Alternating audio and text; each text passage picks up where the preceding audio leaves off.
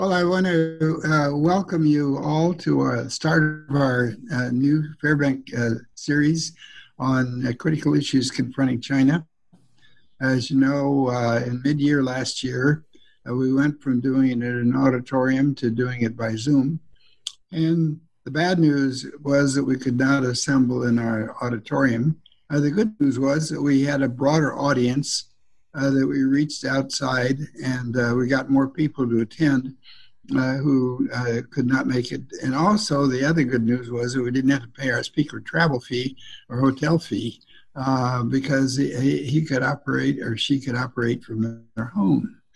Uh, but considering all the difficult problems now between the United States and China, we feel very lucky to be able to have this series and to have over 300 people attending the session today and we're very pleased to have as our speaker Evan Feigenbaum. Evan did his uh, graduate work at Stanford with Condi Rice and others, and he's had the good fortune to work with a lot of great people. Uh, he worked under Mark uh, with Bob Zoellick for a while, and he worked for Hank Paulson. And as you probably know, Hank Paulson uh, led the uh, series of uh, talks between the United States and China and Evan got to go uh, and uh, be with him.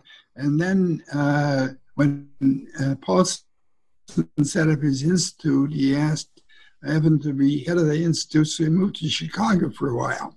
and in Chicago, he ran a research program for uh, Paulson. Uh, in addition to knowing China and speaking the language well, working on it many years in the State Department, Evan has also covered South, South Asia and uh, Central Asia. So he's had those unusual perspectives of those two places. And because he worked with Paulson, he got involved in uh, financial issues and economic issues and running uh, all those programs at the Paulson Institute. Uh, he was brought on to the Carnegie Institute of Washington uh, and as vice president and he barely moved into his apartment when he had to move back to Chicago uh, because of the uh, coronavirus. So he's now operating from Chicago, uh, but uh, through uh, the uh, Wonder WonderWorks of Zoom, he's able to be vice president of the Carnegie Institute, which, as you know, runs a very large program and very much in, in center of of um, the Washington politics. Uh, he also spent four years at the Kennedy School. That's where we got to know him, and uh, therefore has very good Harvard connection. So we're delighted that he was willing to take the time. I think you can see from the things I've said that he has a very broad background, lots of connections, uh, and he, has been a very good team player and a very good leader. And uh, we're delighted that Evan has agreed to start a series. So I won't waste any more of your time. Evan, it's yours. Thanks a lot for coming if I might jump in just briefly, um, sorry, Evan, I will turn it over to you in a moment. Um, I, am sure many people will have questions um, from this talk. Um, if you do, please just enter them in the Q and A tab, which is at the bottom of your screen. Um, we will. We expect we'll probably get many more questions than we're able to actually ask um, but we'll do our best to get through as many as possible. Um, please note that the Q&A will be recorded and this will be posted afterwards. So if you would like to remain anonymous, I believe there is an anonymous question asking option. If not, please just identify yourself with your name and your affiliation at the beginning of your question when you submit it. Thank you, and Evan, take it away. All right, great. Well, thanks uh, to Ezra. Thanks to the Fairbanks Center. Um, I may be vice president of the Carnegie Endowment, but my heart is still in Cambridge. And as Ezra said, I, I feel Ezra always keeps me feeling like I'm part of the family. I have a long history with the place. You are. Yeah, thank you. So I, I came to Harvard in 1997. Hard to believe that's 23 years ago as a postdoc. Uh, in 1998, I taught Rod McFark. Rod MacFarquhar went on leave and uh, I taught Rod's uh, one of Rod's seminars while he was gone as a lecturer in the government department. Um, this is not my first talk at the Fairbanks Center.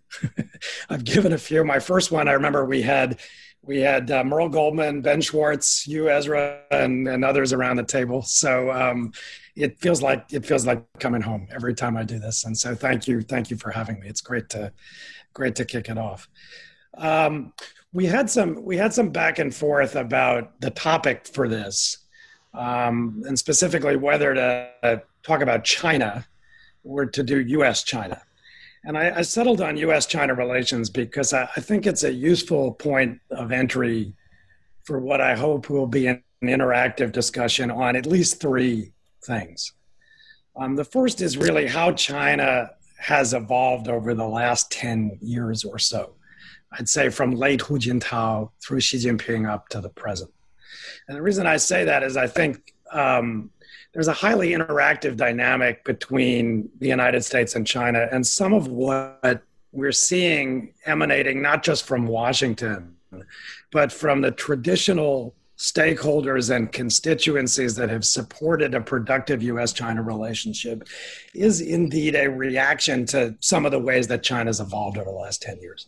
So I thought it was a useful point of entry to that. Um, second is how China may evolve over the last over the next 10 years. Uh, because Washington, and I'm going to talk a lot about the United States here, is heading in directions that are sure to produce certain kinds of policy choices um, and decisions in Beijing that I think will have enduring effects on China's trajectory over time. Uh, this particularly touches areas like technology and the degree to which China balances indigenization with global integration. Um, there are constraints on that, but I think, again, because of this interactive dynamic between China and the world and the United States in particular, um, it will have some effects on that. And third, I thought US China was an interesting point of entry into how third countries, particularly in Asia, are positioning themselves. Um, I, my main day job is in Washington. There's a tendency in Washington, I think, to talk about US China uh, interaction and the future of Asia refracted through a kind of bipolarity between these two countries, as if the future of Asia will either be Chinese or American or it will be bipolar through rigid block like arrangements. I actually think the future of Asia is more likely to be like fragmentation. Uh, than either neat unipolarity or bipolarity. And I'm going to talk about why that's the case, but it has a lot to do with how third countries are positioning themselves in the face of this increasingly hostile US China dynamic and also the way Asia's evolved and the lack of appreciation, I think, in both Beijing and Washington for the complexity of some of the dynamics in Asia today. All right, so um, so I'm going to do this in four, let's call them bites. And Ezra asked me to talk for about 45 minutes, so we'll see how long I can stretch this. um, but uh, um, I'm going to do four things with you. First, I, I want to talk a little bit about, from my perspective, what were some of the dynamics that really governed the US China relationship from the inception uh, up until a few years ago when I think some things really began to change in fundamental ways? So that segues to the second bite, which is really what's changing, particularly on the American side. And I do think we're in the face of a structural change, and I want to talk about some of the reasons why I think that's the case, uh, and why I think some of these things are going to endure beyond just this election cycle. Um, third, I want to come to this question about how third countries in Asia are positioning themselves in the face of what I view as an increasing confrontational dynamic between the US and China. Um, people often talk about strategic competition. I want to call it managed enmity. It's enmity, uh, but with within some some guardrails still. So I'll call it managed enmity. And then last, I want to talk about the US and China again to bring it full circle. And I'll say something about why I think actually for all their differences, they have a kind of parallel misunderstanding of this dynamic in Asia. So I'm going to go through those four bites and I'll try and give you a lot to chew on, and hopefully that uh, provokes you a little bit and gives us some things to, to talk about. All right, so um, let's rewind a little bit to the inception. You know, there's a lot of talk about strategic competition. If you read our national documents, the national security strategy, the national defense strategy, if you listen to the way Mike Pompeo talks, uh, or on the Democratic side, the way people like Senator Mark Warner of Virginia talk. Um, you would think that strategic competition is a thing of relatively recent vintage. But in fact, if you think about when Richard Nixon went to China in 1972, the United States and China were essentially fighting a proxy war in Vietnam. And uh, China was still kind of crawling its way out of the late phases of the Cultural Revolution. So, security competition and classic, clashing security concepts, and then political and ideological differences really have been with us since the inception of the, relationship. To put that another way, they are a feature, they are not a bug of US China relations. Um, now, that's important because um, the way people talk about clashing security concepts and strategic competition today suggests that excludes the possibilities of integration or of productive, constructive relations between the United States and China. But I actually think if you look at the way things evolved until recently, that was patently not the case. After all, as I said, if these things were a feature, and not a bug in the relationship, uh, then we might have predicted that there would be less coordination than there actually was, and less economic integration than proved to be the case, which is precisely what people are trying to rewind and undo now. Um, there are two things that security competition proved not to be a bar to. Um, one was coordination between Washington and Beijing on scary transnational threats. I just did an interesting video series at the Carnegie Endowment. It's called Six Crises. It's a video book. Uh, I stole the title from Richard Nixon, who wrote a book called Six Crises uh, in 1962 when he was the former vice president and been defeated by John F. Kennedy. And he was reflecting on how crisis situations had kind of changed his perspective uh, on politics, on strategy, and on life. Um, and it occurred to me that there had been crisis situations, particularly in the last 20 years, where for all their strategic differences and for all the security competition between them, the United States and China had nonetheless found ways to coordinate, uh, not because they liked each other, not because they were in love, not because they were good buddies, but because for self interested and ultimately uh, selfish reasons, it had been in the interest of decision makers in Beijing and Washington to coordinate. So I did a series of conversations with people like Hank Paulson and Mike Leavitt, the former Health and Human Services Secretary, Tommy Thompson, another former Health and Human Services Secretary, Susan Rice, a former National Security Advisor, where we looked at instances of transnational coordination. Uh, Ebola, in 2014, the global financial crisis in 2008, a major food safety crisis uh, where there were toxic substances in Chinese uh, products uh, being exported to the United States in 2007 and 2008. And the interesting thing is, a lot of those instances of, of coordination came uh, simultaneous to moments of security crisis between the United States and China. In 2014, when Susan Rice, for example, was dealing with Ebola, and the United States and China were doing things like coordinating, even having their scientists work together in West Africa, something that's almost unthinkable in the current context of the pandemic and how they're treating each other. Um, China had just declared an air defense identification zone in the East China Sea, and so security tensions were spiking. Uh, same thing for 2008, same thing for 2007. All of these things were always there, but they didn't really prove to be a total and complete bar to the ability of these two countries to coordinate in a self interested way in the face of transnational threats and crises. And then, second, the security tensions and obvious differences of ideology and political system also did not prove to be a bar to economic integration. And over time, flows of goods, capital, people, technology, and data began to integrate the two countries economically, uh, particularly after China came in the World Trade Organization in 2001. So, if I think about kind of the arc of the relationship from the 1970s until what I would characterize as a relatively recent past, um, uh, security competition's always been there clashing security views have always been there, particularly around how Asia ought to be organized. And the political and ideological element was always in the background. They're not of recent vintage. Um, but they weren't bars to these things because, and this is really the central point I want to leave you with in this first bite um, economic integration was not made impossible by those things. And so economics and security really advanced in parallel lines.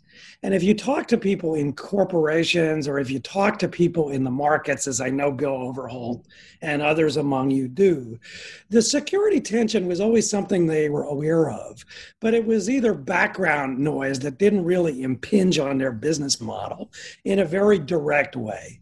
And it wasn't something that was front and center, that was the driver, enabler, or prism on a lot of the commercial interaction between the United States and China, which is why the United States and China, to be very frank about it, became enormously economically integrated over the last uh, decade to decade and a half a $700 billion two-way trading relationship in goods and services, 100 billion plus in U.S. foreign direct investment stock in China, um, uh, a hefty amount of Chinese FDI stock, and particularly flow in the United States. And then, of course, flows of people, the hundreds of thousands of students, scholars, tourists, and so on, including some of them on this call, uh, who uh, really came to characterize the U.S.-China relationship.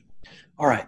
Now that's important because it's segues us into our second bite, which is why I think things are changing in ways that are really disruptive, somewhat different, and will have effects that, in my view, are likely to endure. Um, there are three vastly changed dynamics in play today, and I want to call these, uh, for want of better terms, first, securitization of the US China interaction. Second, extraterritorialization of the competition.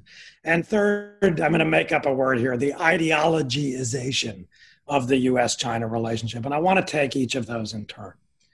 The first, which I called securitization, is really the most important because of what I tried to leave you with as the headline on the first bite.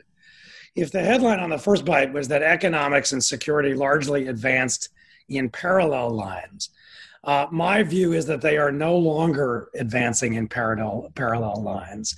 And in fact, the security prism has become the dominant one through which the five things I talked about before flows of capital, people, technology, data, and in some areas, even goods are being now refracted. Um, when I think about the way this relationship evolved, I think for many people on both sides, but particularly on the US side, there was a kind of working theory of the case, which was that economic integration would mitigate security competition and obvious differences of political system and ideology. And I choose that word mitigate carefully because as I said, it was a feature, not a bug. So I think everybody was aware that these things were out there. But so the view was not that economic integration would make the security issues go away, that disputes over Taiwan would not disappear, the things in the South China Sea wouldn't just evaporate like waving a magic wand, but that uh, economic integration between two countries at least would mitigate the worst and most debilitating effects and elements of that security competition. But the reality is, if you, look at where we are today, uh, economic integration has not mitigated security competition, which, in my view, is growing worse between the United States and China, all around China's immediate periphery and beyond. You see it in the South China Sea, you see it in the Taiwan Strait, you see it even in the way the United States talks about things like the Belt and Road which at its inception in 2013, some people tried to argue was just a simple issue of an infrastructure initiative, China exporting excess capacity. But now, certainly in Washington, is viewed largely through a security prism and as a geopolitical initiative, not just as accumulation of bilateral infrastructure agreements. So, economic integration has not mitigated security competition. Security competition is actually getting worse demonstrating that the working theory of the case I think that some people had was a little off base. Um, but second, and worse, security, in my view, is now bleeding back into every dimension of the commercial relationship in ways that have the potential to disrupt those flows in those five buckets that really, again, after 2001 and China's WTO entry, began to define the US China relationship. To illustrate that, I think you need to just drill down on a few of those buckets. Let's take people, let's take data, and let's take technology. You know, um, if you listen to way, the way the director of the FBI, Chris Wray, or you listen to the way the National Security Advisor, Robert O'Brien, or Mike Pompeo, the Secretary of State, or others talk about flows of people, it is absolutely being refracted again through this prism of securitization, particularly in areas touching science, technology, engineering, and mathematics. STEM related subjects. I think some of that has to do with changes in the nature of technology and innovation over the last 40 years or so. If I think about the flow of innovation, let's say from the 1960s to the 1980s, uh, sorry, from the 1940s to the 1960s, during that period, in a lot of ways, military innovations had really drove a lot of the really disruptive things in commercial innovation. The Second World War, there were these extraordinary war babies, uh, German rocketry, American computing, British radar, American atomic bombs. These military innovations really drove a lot of the follow on commercial innovation that def- defined the period from the 1940s to the 1960s. But by the 1960s, it was really commercial innovation, particularly in microelectronics and semiconductors, that was driving military and weapons related innovation. But if you fast forward to today, and if you think about the technologies that are really emerging and foundational to the future, artificial intelligence enabled applications, uh, quantum computing, new synthetic and composite materials, uh, pharmaceutical and biotechnology related innovations. These things are neither military nor commercial in nature. They are at minimum dual use and potentially multiple use. And so a lot of the AI enabled applications that have public benefit, not least in telemedicine, can also be used uh, for security related purposes. They can train a surveillance camera, they can do a lot of things. Um, that's an easy prism uh, to look at this debate about uh, STEM education. Uh, and if you listen to people like Senator Tom Cotton from Arkansas, or if you listen to people in the executive branch, uh, they talk about STEM education not as a public good, but as something that is enabling the rise of a competitor in ways that will have security and strategic effects. Now, personally, I reject some of that view, but I think it's complicated, as many things in life are complicated. And so, again, what I'm trying to say to you, not normatively, but analytically, is there has been a wholesale security securitization even of people flows in the way that some people look. And if you look at the way the Trump administration is adapting visa policies uh, and the way they're talking to universities about education, I think that this administration in particular is trying to sharpen the contradictions um, around people flows and about co innovation partnerships with China of all kinds by universities, by laboratories, uh, and by commercial entities in a way that reflects this much more intensive securitization and security prism on the relationship. The same thing is true of flows of data. Why are we having a debate about TikTok? Why are we having a debate about WeChat? Few weeks ago, the President of the United States issued executive orders on WeChat and TikTok. And if you're like me and you have a child, and I have an 11 year old daughter who makes, she makes, I'm not embarrassed to say, she makes TikTok videos with her friends. And most of her TikTok videos involve her dancing and singing songs. And so when I think of TikTok, the first thing that pops in my head when I'm not being an analyst of China, but I'm just being a dad, is my 11 year old daughter dancing with her friends. But if you talk to senators on both sides of the aisle, members of the House, including on the Democratic side, uh, when they think of TikTok, the first thing that pops in their heads is flows of Americans' personal data to China.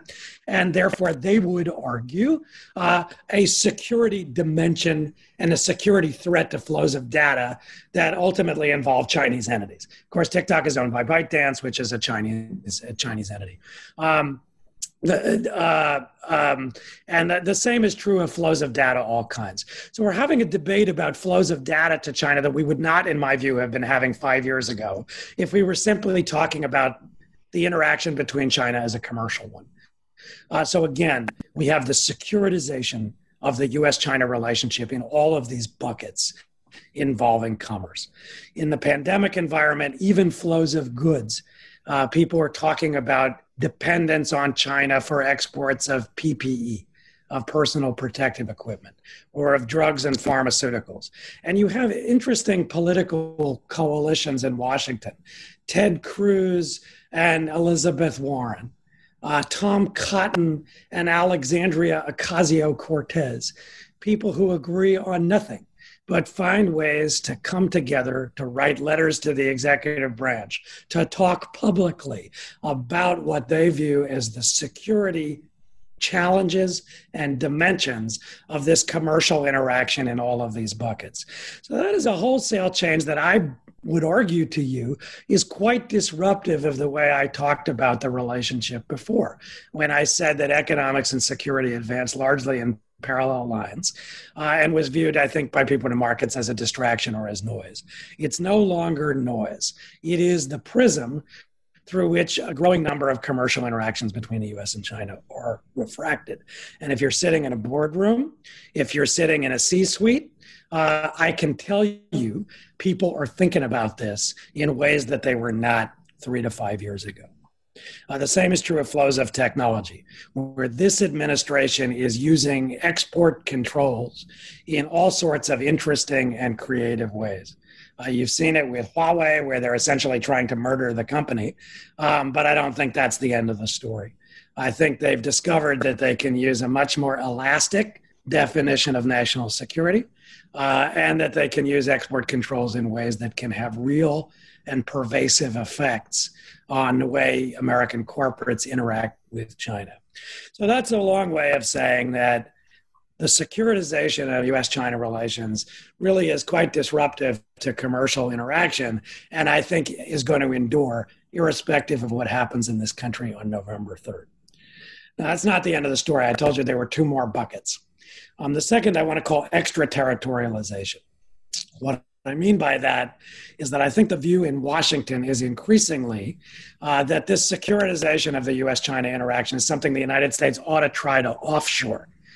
Um, now, at the high level, the way that's been done uh, is through speechifying, essentially firing off nasty grams at Beijing on a daily basis. But second, by people like the Secretary of State, Mr. Pompeo, trying to, I think, as I would put it, organize a posse. If you, if you like old Western films, they're trying to round up a posse in Europe and Asia to join the United States in a much more confrontational and coercive strategy toward China. And I'm going to come back to that because as I teased at the beginning, I want to talk to you a little bit in the third bite about how third countries are positioning themselves. Um, but th- that's at the high level. At the more practical, granular day to day level, what you have is the US using the security tools at its disposal in a much more extraterritorial way. I can illustrate that for you with the example of two companies TSMC, uh, which is a chip fab in Taiwan, and ASML, which is a Dutch uh, maker, uh, company in the Netherlands that makes ultraviolet lithography lithography machines, which is a specialized technology that's involved also in semiconductor fab. Uh, these were companies that were involved with uh, the notorious Huawei in various ways. TSMC through a sales relationship, ASML because they wanted to sell some of these lithography machines. Um, and in both of those instances, the United States has been able to not just utilize, but offshore uh, its export controls and regulatory instruments uh, to pressure and prevent those companies from doing business with China as they would prefer to do. Um, if you're sitting in Washington, I think having watched what's happened, particularly in European capitals, where two to three years ago the United States was told to give up the ship in trying to persuade these countries to keep Huawei out of their 5G networks, um, you probably think you've got some SWAT now. Uh, the British and some of these other countries in Europe have reversed themselves either wholesale or at least in substance, if not in rhetoric, on that. And the US has been able to deploy these export controls in selected, but nonetheless quite effective ways. Um, and I think, again, that is likely to endure. Now, we can talk later on about what might change over time. Some of the use of those, I think, is unusually Trumpy. Um, but the point that I'm trying to make for you is that the US is both securitizing and trying to offshore the securitization of its interaction in ways that will lead third party entities, companies, universities, uh, governments uh, to feel the pinch. And the US isn't particularly nuanced, subtle, or complex about that strategy. It views this problem as a nail that requires a hammer. Uh, it's meeting resistance and pushback. But as I said, I think there's a view in Washington that there's some juice behind that strategy. All right, that brings me to the third change dynamic, which I called the ideologization of the relationship. Um, if you listen to the way people on the US side And frankly, on the Chinese side, I'll come back to the, we can come back and talk about the Chinese side. I'm going to focus more on the US in this talk, but I hope in the discussion we can talk about what's happening in Beijing. Um, there is a growing kind of end of days quality and apocalyptic tone to the discussion.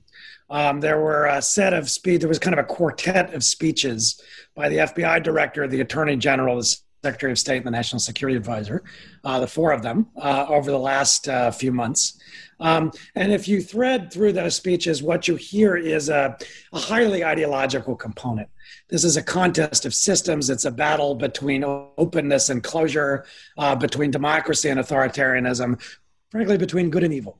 Um, um, that is important because particularly when I come back to talking about Asia, it's not the prism through which I think most Asian governments in particular look at the relationship, but it's increasingly a frame that I hear applied on the US side. And I think because it touches some existential issues in Beijing and also some third rails of Chinese politics, it has the potential to take on a more existential quality in Beijing as well. Um, so that's why you hear Mr. Pompeo talking about essentially rounding up a posse of like mindeds. Um, it's why you hear talk about exclusionary economic blocs. Um, the United States is a mercantile power. Uh, it's not only traded with uh, countries that are just like us, uh, countries that are just like us are actually a small share of uh, of, of the future growth picture. Uh, and so that would be an interesting dimension of US policy uh, that would both preclude uh, but also alter some dimensions of American strategy. So, what I'm trying to impress upon you in this second bite is that if um, security competition has been with us since the inception, but was not either the obstacle to or the principal driver of all things in the relationship. I think to a degree, securitization of the US China relationship will have debilitating and pernicious effects that will be felt across the spectrum of US China interaction and already are being. Uh, some of you may have already had a taste of this. Uh, uh, either through exchanges you're trying to run with China, uh, particularly in the sciences and in some of the STEM subjects. Uh, but I also think uh, just because you live in a third country doesn't mean you won't touch this and feel it as well. All right, that brings me to my third bite, which is the region. Um, if this is increasingly the US approach, it does beg the question of how the United States is going to fare. And frankly, whether the United States is reading the partners it's going to need for a more confrontational approach to China correctly. Um, I'm going to be blunt about this because it's really the central theme of my writing, particularly beyond just China or US China over the last decade or so. I think uh, the United States and China are mirroring each other in tilting at a kind of fantasy view of Asia, uh, where for all their differences, politically and otherwise, they're actually mirroring some of each other's behaviors and how they approach third parties in the region. Um, trying to essentially either coerce countries, the United States through its export controls and pressure, China through blunt economic coercion of Australia, of South Korea, of others, or uh, through threats to deny market access, um, to try to persuade countries either uh, to fall in line, to not integrate too much with the other, to accept the preferred norm standards, rule sets that either Beijing or Washington is promoting. And the reality is that's a very poor read in both Washington and Beijing on what's happened in Asia. I would argue from the Asian financial crisis on, and I'll be interested what Bill Overholt has to say about this. But I say this because I think the region changed a lot in the very tumultuous decade between 1998 and 2008. And to make that pithy for you, you can think of two bookends to that decade. One is the Asian financial crisis in 1997 98, and the other is the global financial crisis in 2008. Um, that was the moment in the first instance when countries in the region began to look to one another and not just to Washington and its preferred institutions and solutions for the problems that bedeviled the region. You may recall that the United States bailed out Mexico in 1994 and then refused to bail out Thailand three years later in 1997. And I would argue paid a very deep and enduring price in Southeast Asia for decades after that. Many of the Pan Asian ideas, pacts, institutions, and ideologies that Washington today ascribes entirely to Chinese ambition or sees entirely as a function of Xi Jinping's so called aggressiveness actually have antecedents in a pan Asian dynamic that goes back to the 1990s and even further, uh, and has many non Chinese champions. Um, people in the United States like to talk about the Asian Infrastructure Investment Bank, for instance, which was a Chinese idea from 2013 or so um, that the United States elected not to participate in and urged its allies not to join. It's viewed today in the United States, I think, alongside the Belt and Road, which is not, unlike the AIB, a multilateral development bank. It is accumulation of bilateral agreements. But nonetheless, these two things are viewed as kind of the archetype of China's attempt to organize the region without the United States. But the reality is, if you rewind the clock back to the 1990s, it was Japan, uh, a country with a very strong sense of trans Pacific identity, uh, a close American ally. Uh, really, the hinge of American strategy in uh, in the Indo-Pacific, uh, that came up with a variety of ideas, like an Asian monetary fund that the United States tried to squash uh, through brute force when it really objected to these kind of incipient Pan Asian regionalism in institutions. So these things have a long pedigree, and that's important because that was the moment I think it was really an inflection point in 1997 98 where uh, Pan Asianism took on a dynamic, and Pan Asianism not all about China, and it's not all about Washington either, and it has had enduring effects that we see today Pan Asian trade agreements, swap arrangements, ideas of Asians relying on one another. Um, the same thing is true of the financial crisis. In the wake of the global financial crisis, I think the way we really need to think about Asia and its role in the global economy has had to change. They're not just capital recipients anymore, they're capital providers. They're not just producers for export, they are consumers, including of exports from the major OECD economies, including from the United States, whether it's corn for their for their for animal feed, or it's soybeans, or it's liquefied natural gas for their power plants. These countries are capital providers, not just recipients, uh, and they are becoming integrated with one another. Chinese capital through the Belt and Road, Japanese infrastructure investment, Korean money, Singaporean money, even Indian money is flowing across Asia looking for yield. Um, Asian economies uh, helping one another in ways that I think are different than the way you hear people in the United States talking about it. Intra Asian trade is rising as a share of regional trade. It's not just uh, for intermediate demand, it's also for final demand. Um, and that's a change dynamic. So, what I'm trying to say to you is that while the United States' economic role in Asia is rising everywhere in absolute terms, it is declining everywhere in relative terms. And that's important because it means, I think, potentially a more Asian Asia doesn't necessarily mean a Sinocentric Asia. But the United States refracts everything in this region through the prism of its competition with China. And so the generic view that I hear emerging on the future of Asia is that it will be either unipolar, but Sinocentric or American centric. So a unipolar region that either China or the United States dominates, or it will be bipolar, um, a US China competition with everybody lining up in bloc like arrangements uh, analogous to the Cold War, where form drives function rather than the other way around. Um, the, the first of these is really encapsulated in something that President Obama said when he was trying to sell the Trans Pacific Partnership domestically in 2016. You remember, remember, President Obama was trying to sell the TPP, and he was asked a question about what's in it for the United States, and he said, "Well, you know, it's great, expand trade with Asia, fastest growing export markets." But then he pivoted to the U.S.-China thing, and he said, and this is literally a direct quote. He said, if we don't write the rules, China's going to write the rules out in that region. End quote. Bipolarity. It's us, it's them. The US or China are going to write the rules of the region, set the norms, set the standards. I think that's a very, if you listen to what I just said to you, simple view of how the region has evolved. And I think the future of the region is going to look a lot more like fragmentation than like either unipolarity or straight up bipolarity. And so the US and China actually, in their approach to the region, are mirror imaging each other. They're either assuming unipolarity or bipolarity and missing the degree of fragmentation, contestation, and the degree to which Asian countries are unwilling to be caught betwixt and between.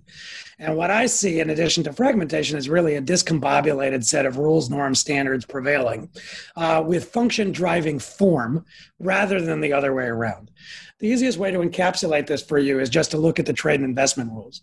Um, I would argue to you that uh, within two years, trade and investment rules for this region are going to be set by two agreements the Trans Pacific Partnership, which is now called the Comprehensive and Progressive Trans Pacific Partnership, and the Regional Comprehensive Economic Partnership, which is another agreement the United States doesn't particularly care for uh, and really is a Southeast Asian vehicle anchored in ASEAN. Go back to what I just said about President Obama's formulation. If the United States doesn't write the rules, China will write the rules. Okay, we've had a market test of that theory of the case. If President Obama had been correct, then when President Trump withdrew the United States from the TPP, what should have happened? China should have written the rules for the region. But that's not what happened. What happened was that 11 countries that remained came together, largely through the push from Japan and Australia, and concluded the agreement at 11 and themselves, with neither China nor the United States as party to the agreement. And so, if you fast forward to the future, we could see a whole variety of trade and investment standards set in two agreements the CPTPP and the RCEP, uh, both of which don't include the United States, both of which don't include India, notwithstanding all the American talk about an Indo Pacific, and only one of which includes China, the Regional Comprehensive Economic Partnership. That to me is a much more complex, multifaceted, and fragmented vision of the future than I think the one that's portrayed in this highly securitized, essentially bipolar US China debate. And it's important because I talk a lot in the Washington context about the mistakes the US is making. And if you misdiagnose the region, you end up with the wrong set of prescriptions. Um, the United States was the leader in Asia because it was the principal provider of both security and economic related public goods and benefits. Security, because its alliances, forward deployed military presence, carrier battle groups uh, provided the security framework that helped Asia power its way to prosperity. Um, there's no basis for collective security in the Pacific until China and Japan have a moment somewhat like France and Germany had in Europe uh, and there's no sign of that on the horizon. And so the United States was, is, and as far as my eyes can see, going to continue to be a principal provider of security, directly or indirectly, for free riding by pretty much every country in Asia except China and North Korea. But that wasn't the end of the story. The United States was also a leader in Asia because it was a provider of economic public goods and other benefits. For one, it was the demand for which Asian economies uh, that had an export led strategy powered their way to prosperity. But second, it was the norm setter, the standard setter, the leader on uh, trade and investment rules, standards, and liberalization. And if you think about what I just said, where the United States' role as a demand driver is shrinking in relative terms, even if it grows in absolute terms, uh, the United States will not play the same role economically that it did in the 1960s, the 1970s, the 1980s, which makes that standard setting role so much more important. But what do I see happening? I see the United States withdrawing from TPP. In fact, I would predict to you the United States never again does another major multilateral trade agreement. I don't think the politics are conducive to it anymore on either the Democratic or the Republican side of the aisle. And so we have a future where the United States is not an invisible economic player, but is less of a uh, of a standard setter and a rule writer, uh, and where it will fall back increasingly on that security role at a time when the U.S.-China relationship is being refracted entirely through what I described to you as a kind of securitization prism. Uh, so that's important because it suggests that the future will be much more fragmented, and we we may see both the United States and China misplay, overplay, and badly play their hand. And I think what I described to you on trade and investment may become a model that's mirrored in other areas. One example is data governance. There may not be countries coming together to set a data regime, but countries like India, like Japan, may work on their own data regimes. If you follow data localization debates in India, for instance, there's a lot about it that has overtones of the data debate in China um, localization requirements, national security requirements, uh, ability of the state to impinge. Um, uh, the effect on foreign companies. And so the regulation of data in India, as the regulation of, of data in other places, not necessarily to American liking either. All right, that brings us to where I kind of wanted to wrap up, which is if the US and China have this kind of bipolar view of each other and it's securitized, I think the danger is that both of them will really misread the future of the region. And we're heading for kind of a messy period in Asia that I think will be with us for the next 10 or 15 years. And the way countries are going to deal with that, I think, is often through self help. What you have in the region is a set of highly capable, relatively sizable, uh, and highly self-interested powers uh, that, that have shown the ability to try to work together individually jointly and sometimes tack in highly creative ways toward the us toward china where function drives form notwithstanding this debate about form that has overtones of the cold war. I just don't think that's the way asia is shaping up. Um, now how the us plays that and how people in Beijing play that will say a lot about how each of them fares in terms of positioning themselves in Asia. My own view is the United States is not positioning itself very well because of what I said to you about the second bite. Um, I think uh, it is no small thing to resist American pressure. I talked to you about some of the tools like export controls that the US had used extremely effectively. There are much more and even more powerful tools in the toolkit access to the US financial system, um, your ability to dollar dollarize your transactions. And the US has pulled none of those triggers. And they're latent and they're in the background, but the US has the potential to do so. Those things would be thermonuclear and would require uh, uh, third party entities to think very differently. The Chinese have some tools too. Look at what's happening in Hong Kong. You know, the national security law in Hong Kong is a very interesting example of this. If you look at Section 4 of Article 29, um, it basically makes uh, complying with uh, sanctions in other words, enforcing sanctions in Hong Kong, uh, subject to the law. So the law has been drafted in a way that is directly contradictory to the US Hong Kong Autonomy Act. And so if you're a company, you're having to navigate compliance with both the American law and the Chinese law, it's a very difficult thing to do. Uh, and the Chinese ability to use it and to use it extraterritorially is latent, but if you heard what I said before about U.S. extraterritorialism, it's almost the mirror image of the way the U.S. has used it. Um, so I, I think it'll be interesting to see how the U.S. plays this and how China plays it. And I think, frankly, who plays it smarter and who plays it better and who plays it more convincingly will say a lot not about who wins the future in Asia, uh, but who's able to shape the future that governs the way the other party has to interact. Um, and as somebody who was out of Washington, you know, I was in Washington for a long time. I moved to the Midwest. I moved back to Washington. I think a lot of these dimensions are missing in the debate we're having. Uh, we're having a largely bilateral debate. We're having an increasingly security focused debate. Um, and the U.S. has the potential to misplay its hand. I'm not telling you that the U.S. is going to be out of Asia, uh, but I do worry that the U.S. will end up like the Hessians of Asia. Uh, the Hessians, you may recall, were George Washington. Sorry, they were the British uh, kind of rented mercenaries from Germany. And as an American, I'm biased about this. I don't want a future where the U.S uh, sails ships and flies aircraft around the region, but fades as a rule setter, norm setter, and standard setter. The former Australian ambassador to Washington, Joe Hockey, who's a conservative politician from Australia, gave a speech that I'd call your attention to in Missouri. He did it in Fulton, Missouri, where Churchill gave his famous Iron Curtain speech uh, uh, way back when at the inception of the Cold War. And his very Australian speech, he essentially shook his American audience by the lapels and he said, Mates, you're a standard setting country time for you to rediscover your roots as a standard setting country again. Um, if the United States doesn't want to set, set the standards, President Obama might prove to be right, uh, but he also might prove to be wrong for the reasons that I just said. A more Asian Asia, even if it's not a Sino-centric Asia, is not one that's good for the United States. And it's not necessarily one that China will play smartly either. So I leave you with that because I think both countries are on a trajectory that is uh, more confrontational than competitive even though they talk about competition. It's not a healthy thing for either of them. It's not a healthy thing for the region. And at the end of the day, it's not especially healthy thing for the US China relationship. And I'll stop there and go back to where I started. I, I picked that as a topic because I was hoping that would give us a lot of points of entry. We can either talk about China or we talk about DC or we can talk about security or economics or the third players. But my intent was just to give you some things to bite on. And, and I hope that was useful, Ezra. Do you? You're muted.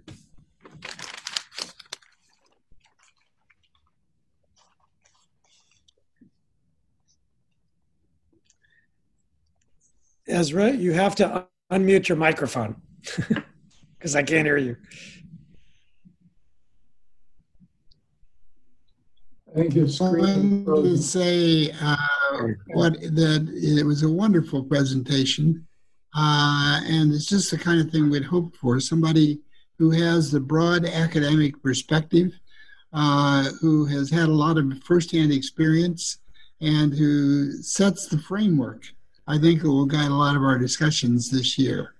Uh, before uh, going down the, the uh, people who've been writing in uh, questions, uh, I would like to call him Bill Overholt to see if he has any comments since Evan mentioned him and been so uh, involved in a lot of these issues also.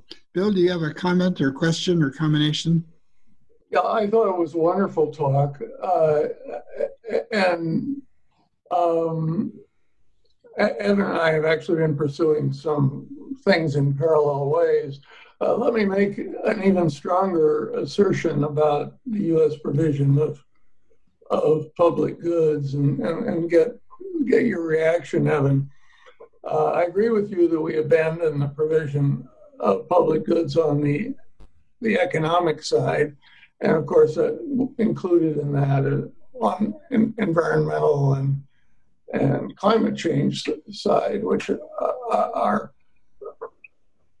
huge additional dimensions beyond technology and and trade and and investment. Um, but I would argue that for a long time we we provided real public goods on the security side, and we're seen even by the Chinese as providing a a regional security public good of of peace. And there were periods, for instance, where the the Chinese, at least privately, praised our role in uh, assuring peace in Korea. But early on, uh, we in in Korea, Ambassador Habib would always say, "Well, uh, I have two jobs: uh, preventing the North Koreans from front, going south and preventing the South Koreans from going north." there wasn't any ambiguity about who our ally was, but but we were providing a broader public good, and bring that right down to George W. Bush, uh, a hugely pro-Taiwan figure, but when Taiwan started provoking the dragon, uh, Bush gave priority to regional peace and and made it clear that that that uh, uh, Taiwan was on its own if it provoked the dragon. Then you get to Obama and the crisis uh, over the Senkakus in, in uh, 2012. Uh, and up to that time, we had been providing a public good. We were neutral uh, about sovereignty over the Senkakus and that continued right through Hillary Clinton's warning the Japanese not to buy the islands. They're actually rocks, not islands. But then, then when the Japanese did it, we became a gang leader. The, the George W. Bush approach of providing a public good, of, of being fair, of, of, focusing on peace, was completely thrown out, and and uh, we became the gang leader with Japan. Uh, I would argue that there are a whole series of issues where uh, we systematically abandoned the role of providing a public good and became the gang leader, uh, and that has that that has furthered the disruption uh, that you talk about. Um, is that consistent with? That's a very controversial view of, of the 2012 Senkaku's issue, but but to me, it's very fundamental. Uh, it changed that and a bunch of related things fundamentally alter our role in the region. Well, I think my, my problem with that is it takes Beijing largely out of the picture. Um, and and I think the way I would tell the story is I I, I actually view China as having um, becoming mu- becoming much more assertive on a whole variety of bilateral and regional issues, and deploying its coercive tools uh, in ways that have not redounded to its benefit in a whole series of its bilateral relationships. Okay, so let's just put East and South China Sea to the side. Let's just look at India as an example. You know, India is a place that's deeply ambivalent about China, but nonetheless, at a high level of abstraction, shares many, incidentally, but nonetheless, shares many of Chinese views about a global architecture created by, organized by, and dominated by the transatlantic post war powers that doesn't reflect the weight that not just China, but India, for example, believes it has in the world today since opening its market in the balance of payments crisis of 1991. Um, and that is why India, despite its ambivalence about Chinese power, joined the BRICS, joined the New Development Bank, is a charter member of the Asian Infrastructure Investment Bank. Some of the early, again, it's an MDB, it's not a Chinese initiative, but it's influenced by China. They're the largest shareholder, and many of the early AIB projects are actually in India. So um, that's a place that always was ambivalent and where there were security tensions, but if well managed, not just in New Delhi, but in Beijing, should have been panning out better than they have been. Um, people often say, oh, countries in Asia need to choose sides. And whenever I hear that, I recall something that my friend Jaishankar, who's now the external affairs minister in India, said a few years ago at a dialogue forum. He was on a stage with David Petraeus, the former American four star CENTCOM commander, General Petraeus. And Petraeus was needling him a little bit. You can watch this video. And he says, It's time for India to choose a side because of what's happening between the US and China. And Jaishankar was out of government then, looks at him and he said, Oh, yeah, we've chosen a side. We've chosen our own side. and I think, as I said, that's the way a lot of Asian countries think about it. So, in that instance, as in the others, had Beijing played this more smartly, more subtly, more supply, I think it wouldn't be in the situation it is. But what we've seen now is just in the last three months, uh, we've seen what's happening in Ladakh and on the border. We've seen India go whole hog ban 59 apps. Before the US was talking about banning TikTok, India banned TikTok. Um, and that's something that I ascribe largely to a set of choices in Beijing, not just to the dynamic in Delhi. And I think when I look around China's periphery, I see that replicated all over the region. So frankly, if you go back to what I said, I actually think the US has has been lucky that that China has performed as poorly in managing some of its peripheral relationships and frankly has been as clumsy and assertive and aggressive as it has been. And so I ascribe a lot of what I'm seeing in the South China Sea and the East China Sea to Beijing's behavior and choices, uh, not to the way you set that up, which was largely about Washington's choices. Now, that's not to say there isn't an interactive dynamic. Of course, there is. And by the way, it's not just US China, there are other claimants. I mean, why, for instance, is the United States working with the non China claimants to at least settle their claims with one another? which would strengthen their negotiating hand with, with Beijing. Hard, hard, uh, but worth the candle, in my view. Complicated. Uh, um, and so um, I actually think this cliche about there being a change in Chinese foreign policy and external, I subscribe to that. I don't think it's just Xi Jinping. I think it goes back. Some of the issues with Japan, as Ezra knows, you remember 2010, that was a tough year for China with Japan. It was a tough year for China with Korea It was a tough year for China with India and with Southeast Asia too. So that's late Hu Jintao, which is why I said 10 years in the setup. But I do think with Xi Jinping, we're dealing with a different kind of setup in Beijing. And you see that, as you know, on the economic side. If Zhu Rongji were in charge of the Chinese economy today, I dare say that the choices being made would be a little bit different about competition policy, about market access, about state owned enterprises than some of the issues and choices that we're seeing today. So, um, my problem with your setup, Bill, is not to say that there isn't an interactive component or to absolve every decision in Washington of responsibility. But I, I, see a lot of the change actually emanating from changes in Beijing's behavior.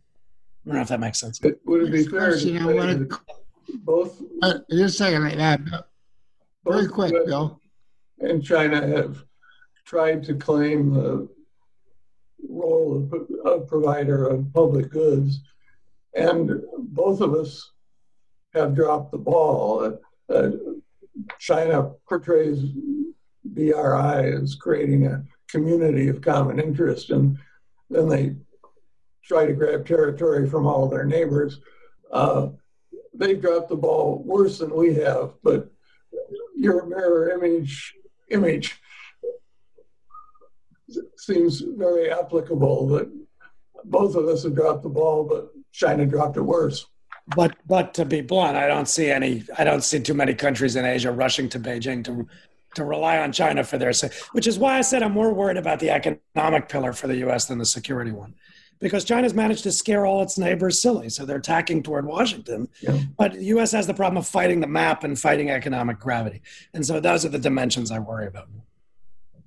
The next, I want to call on Mark Elliott. Mark Elliott, as you know, was head of our Fairbanks Center and he now has a job as vice provost for handling Harvard's uh, issues with the international relations.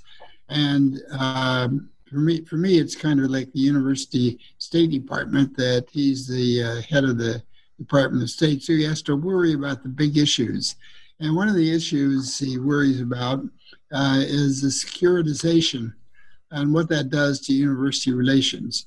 Uh, he said, and I read from his uh, question, uh, it limits the ability of places like the Fairbanks Center and Harvard uh, to have legitimate scholarly engagement and flows of people uh, both ways. If allowed to proceed, one can imagine the effective decoupling of U.S. and China research establishments.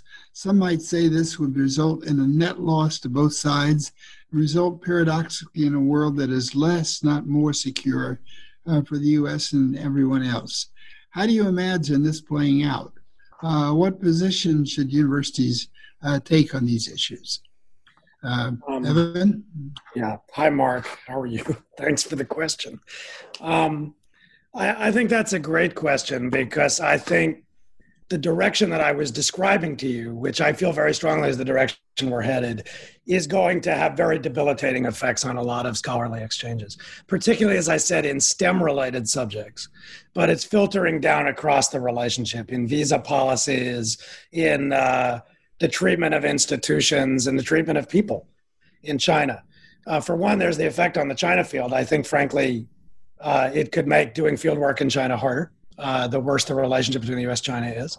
Um, I worry increasingly about issues of safety and security uh, for Chinese nationals in the US and for, frankly, US nationals and other third party nationals in China. Um, I think university presidents, whether it's your president at Harvard, uh, you know, uh, or, or Rafi Reif at MIT, or some of the others. I've seen some of the university letters that they've done, the engagement they've done of the federal government in Washington. I think both the cautions that they've urged publicly and the way that they're talking to the government with transparency and with two way communication is going to be both important and helpful. I will tell you that I think people in the government are determined to sharpen the contradictions for universities, and particularly on the research side, um, in ways that will make technology and science based exchanges harder. Um, I'll just give you a hypothetical. If you're at a university and you have DARPA funding, but you also have co innovation partnerships in China, whether it's funded by Chinese entities or it involves working with state directed or state linked entities in China, my view is three to five years from now, that contradiction will become much sharper. And there will be people in the national security bureaucracy in Washington and, frankly, in Beijing who will sharpen those contradictions for your institution. Um, there are people on both sides that are determined to reduce the scope of those partnerships of all kinds. Um, and so I think that needle will become harder to thread. If you're at an MIT, if you're an institution that does a lot of classified that that has scientists and people who do classified research MIT they got Lincoln Labs you've got people on the faculty with security clearances they have some history of dealing with this it's easier to navigate that landscape than if you're uh, at a university that has less experience with that.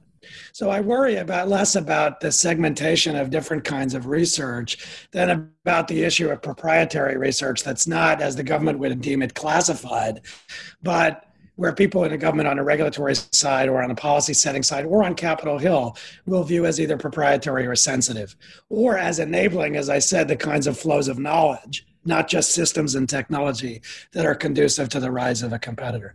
So that's a long way of saying I think all of that is in the crosshairs. I think it'll get harder for institutions. I think it's sad. I think it'll have a debilitating effect on exchanges. And I think if I could just say something about the US for a second, I think the challenge on the US side, particularly with technology, is how to think in terms of what I would call a small yard with a high fence rather than a large yard with a high fence. If you think about flows of systems to a competitor or a rival, when you design an export control system, but you also want a commercial relationship, ideally what you want is a small yard with a high fence to protect the crown jewels while allowing other things that are public goods and public knowledge to flow. Um, but I think the way export control systems are evolving today, we have a yard the size of uh, RFK Stadium in Washington with a high fence and a lot of elasticity about what constitutes national security and a lot of vagueness and uncertainty into the way things can be applied. And as I said, when I talked about the Hong Kong national security law, the Chinese have learned from that. And they're mirror imaging both the uncertainty and the extraterritorial provisions in ways that a lot of relays a lot of uncertainty. So I think, Ezra, when you set the question up, you use the phrase decoupling you know, decoupling, it's not an event. First, I, I hate the phrase decoupling because it implies that the US and China are a couple. When you're a couple, you can get divorced. But the US and China are not a couple because other countries get a vote, right? The US can control the flow of technology to China, but third countries may work around that and set up their own research and innovation partnerships with China. Um, but the reality is that decoupling, especially commercial decoupling, it's not it's not an event where next Tuesday you suddenly decouple.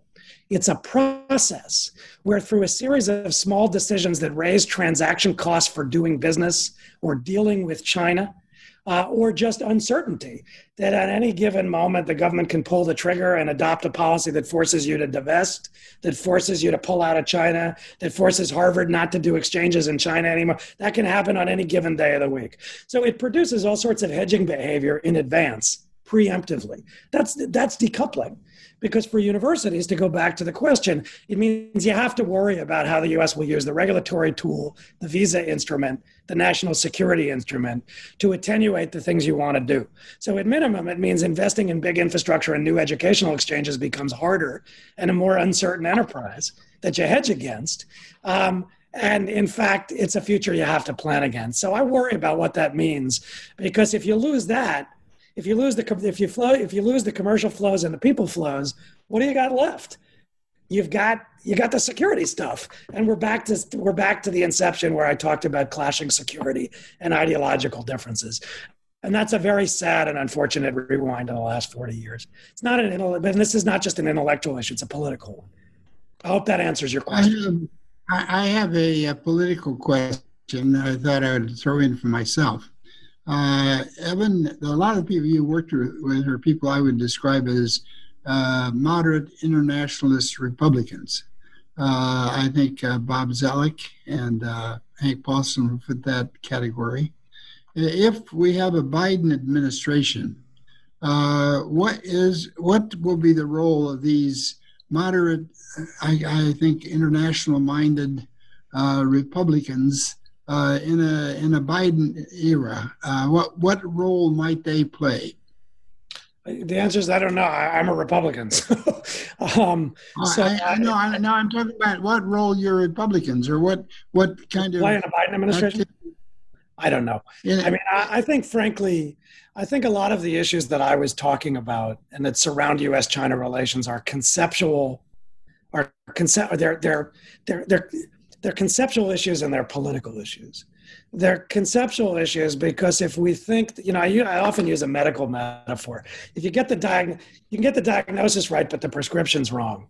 And I think the diagnosis of what's going on in China and between the US and China, rightly or wrongly, is largely bipartisan in Washington and shared across the aisle. The differences on China that I see today are not so much between establishment Republicans and Democrats. They're really between Washington and non Washington.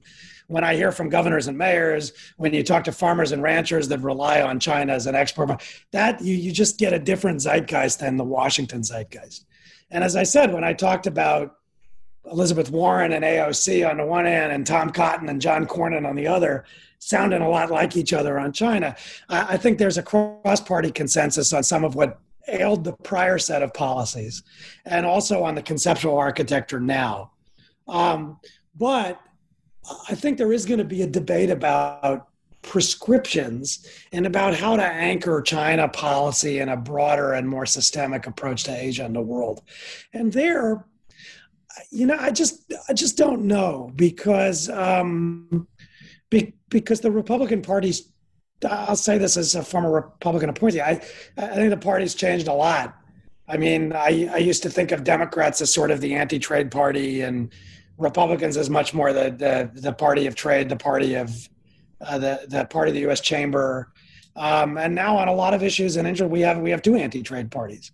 And the same thing is true if you listen to how Republicans talk about the instruments for competing with China. You hear a lot of enthusiasm for industrial policy, for non-market solutions, for managed trade. This is a Republican administration right now, after all. Um, that's approached a very managed approach to trade that has some resonance in U.S. Japan back in the 1980s. So, so um, we have the problem of cross-party consensus, but we also have the if you want to make a change, but you also have this kind of shift in the parameters of the debate. Um, so, I guess my answer is I don't necessarily see a role. Uh, in terms of shaping day-to-day policies, but I do think it's high time we had a larger debate about how the U.S. is positioned in Asia and internationally, uh, particularly after three and a half years of a market test of America First, the Trump version of this, which I think has not positioned the United States very well to compete. Uh, Ely Ratner often calls it confrontation without competition, and I think that's a pretty apt description of it. So we need more competition, uh, uh which may or may not be confrontational at times. I have one more question. Evan, uh, in your role in Chicago, you played a role working with a lot of the Midwestern states in their relations with China. Uh, now that we have Washington in such trouble uh, with uh, China, uh, do you think the states, uh, like some of the American uh, can play a larger and, and more constructive role in trying to work with China, or do you think that's impossible? I think it was more the case two to three years ago than it is today. Um, I think, frankly, Washington's reset the table now um, through the way because because you know if you think about the old constituencies, it was largely foreign policy and national security elites, the Kissingers, the Brzezinskis, the Zoellicks. Um, it was large financial services firms, and it was multinational companies. They were the drivers in a lot of ways of the way the U.S.-China relationship evolved. Um, all three of those constituencies have soured the national security community views China as kind of an organizing principle for American foreign policy now, and strategic competition is the talisman. Uh, multinational financial services firms began to sour on China because they had been waiting 17, 18 years after WTO entry for the equity caps to be lifted and multinational companies soured, even though they were doing a lot of business in China, making a lot of money, because of a crossing behind the border barriers about which they complained to Washington. So, to your point about the states, while those constituencies soured, what you got were new constituencies farmers and ranchers, mayors and governors, uh, mid cap companies in places like Ohio and Michigan, in sectors like medical devices that viewed expansion into China as critical part of their growth strategy. Those were the new constituencies driving closer integration. But they're not organized. They weren't organized in a way that was coherent and they weren't organized in a way that really had political effect. And you just look at what you can see at most clearly in what's happened to farmers and ranchers during the Trump administration, right? It was ground zero of Chinese retaliatory action against the United States for the president's tariffs. Um, and farmers and ranchers have been hit really hard, really hard. Farm bankruptcy is an all time high. They've really suffered.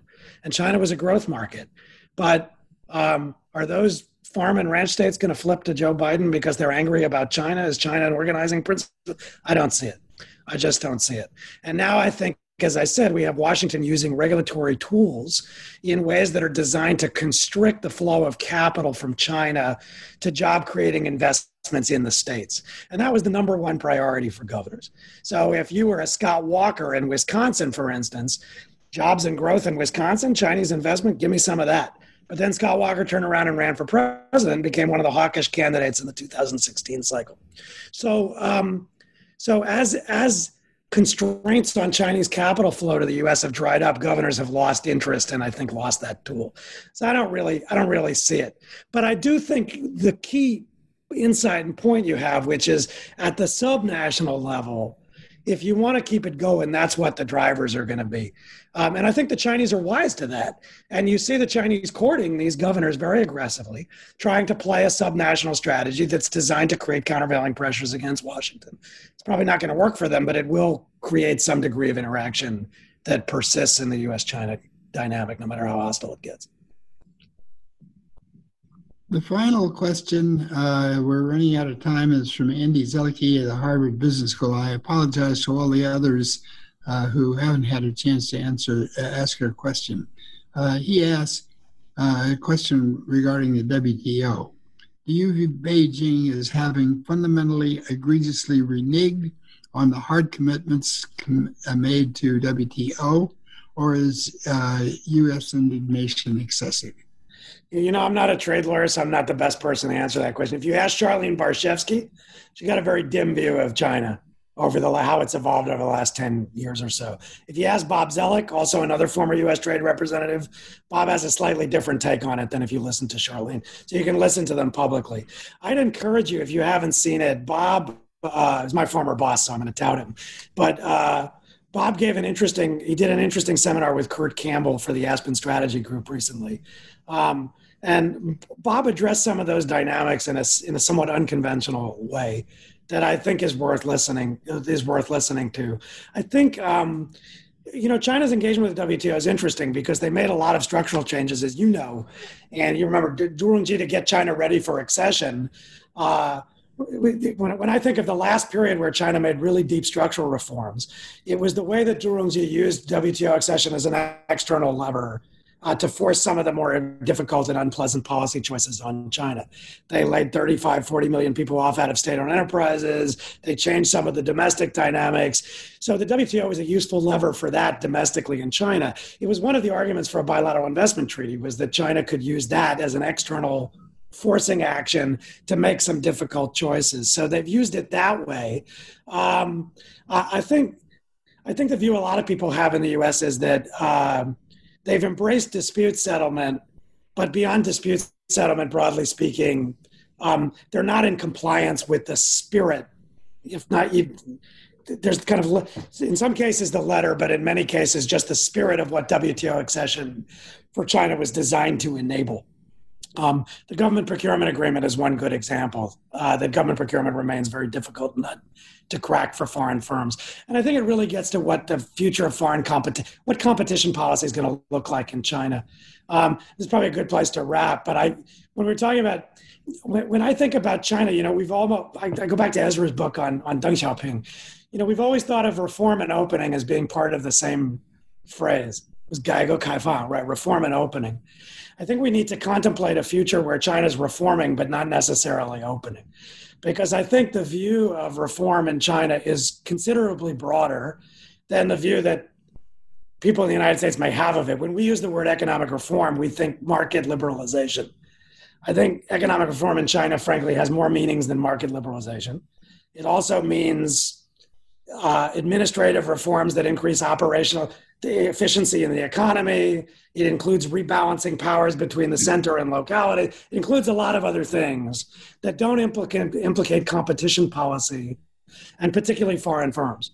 So I can imagine a future where China's reforming things like price controls, changing the way corn is priced, cotton is priced, residential water is priced, even industrial inputs are priced.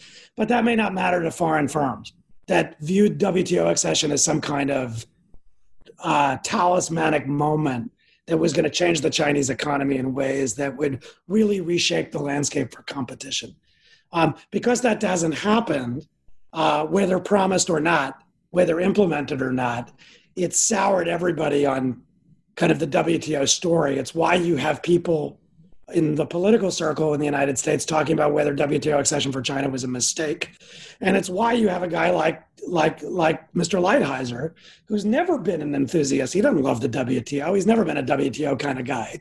Um, uh, basically, having the wind at his back uh, for things that I think, whether it's messing with the arbitration system, uh, and judges or other things, taking a much dimmer view of the U.S. relationship to the WTO as well. That has its origin, and I think, in the debate about China. But I'm not a trade lawyer, and I think Charlene or Bob could give you a much more technical uh, and granular answer on that. But I hope that gives you something to bite on. Well, thank you very much. Uh, we have, a, as you can imagine, a huge long list of questioners uh, who would have loved to ask questions. And I have to apologize again to them for not uh, managing the time well enough to give them a chance. But I think all I speak for everybody here uh, who is listening to you that uh, we feel you provided a wonderful broad perspective. Uh, the, the, combination of a scholar and a diplomat and uh, somebody who's been on the inside uh, and presenting things in scholarly terms, and we're very grateful. Uh, and uh, we wish you can back here. Uh, and I want to thank again uh, Mark and Nick for their uh, fine job in keeping the technology flowing smoothly and getting us off to a wonderful start. Thanks a lot, Evan. Thanks, Ezra. Thanks for having me. Thank you. And call me if you have more questions. Okay, well, you may, may, may, if you, uh, maybe we can get your email or something, and some people will send them. It's a uh, pandemic. What I got nothing else to do. so. um, All right. Thanks for having me. Thank you. Well, it's wonderful. Uh, wonderful to have you.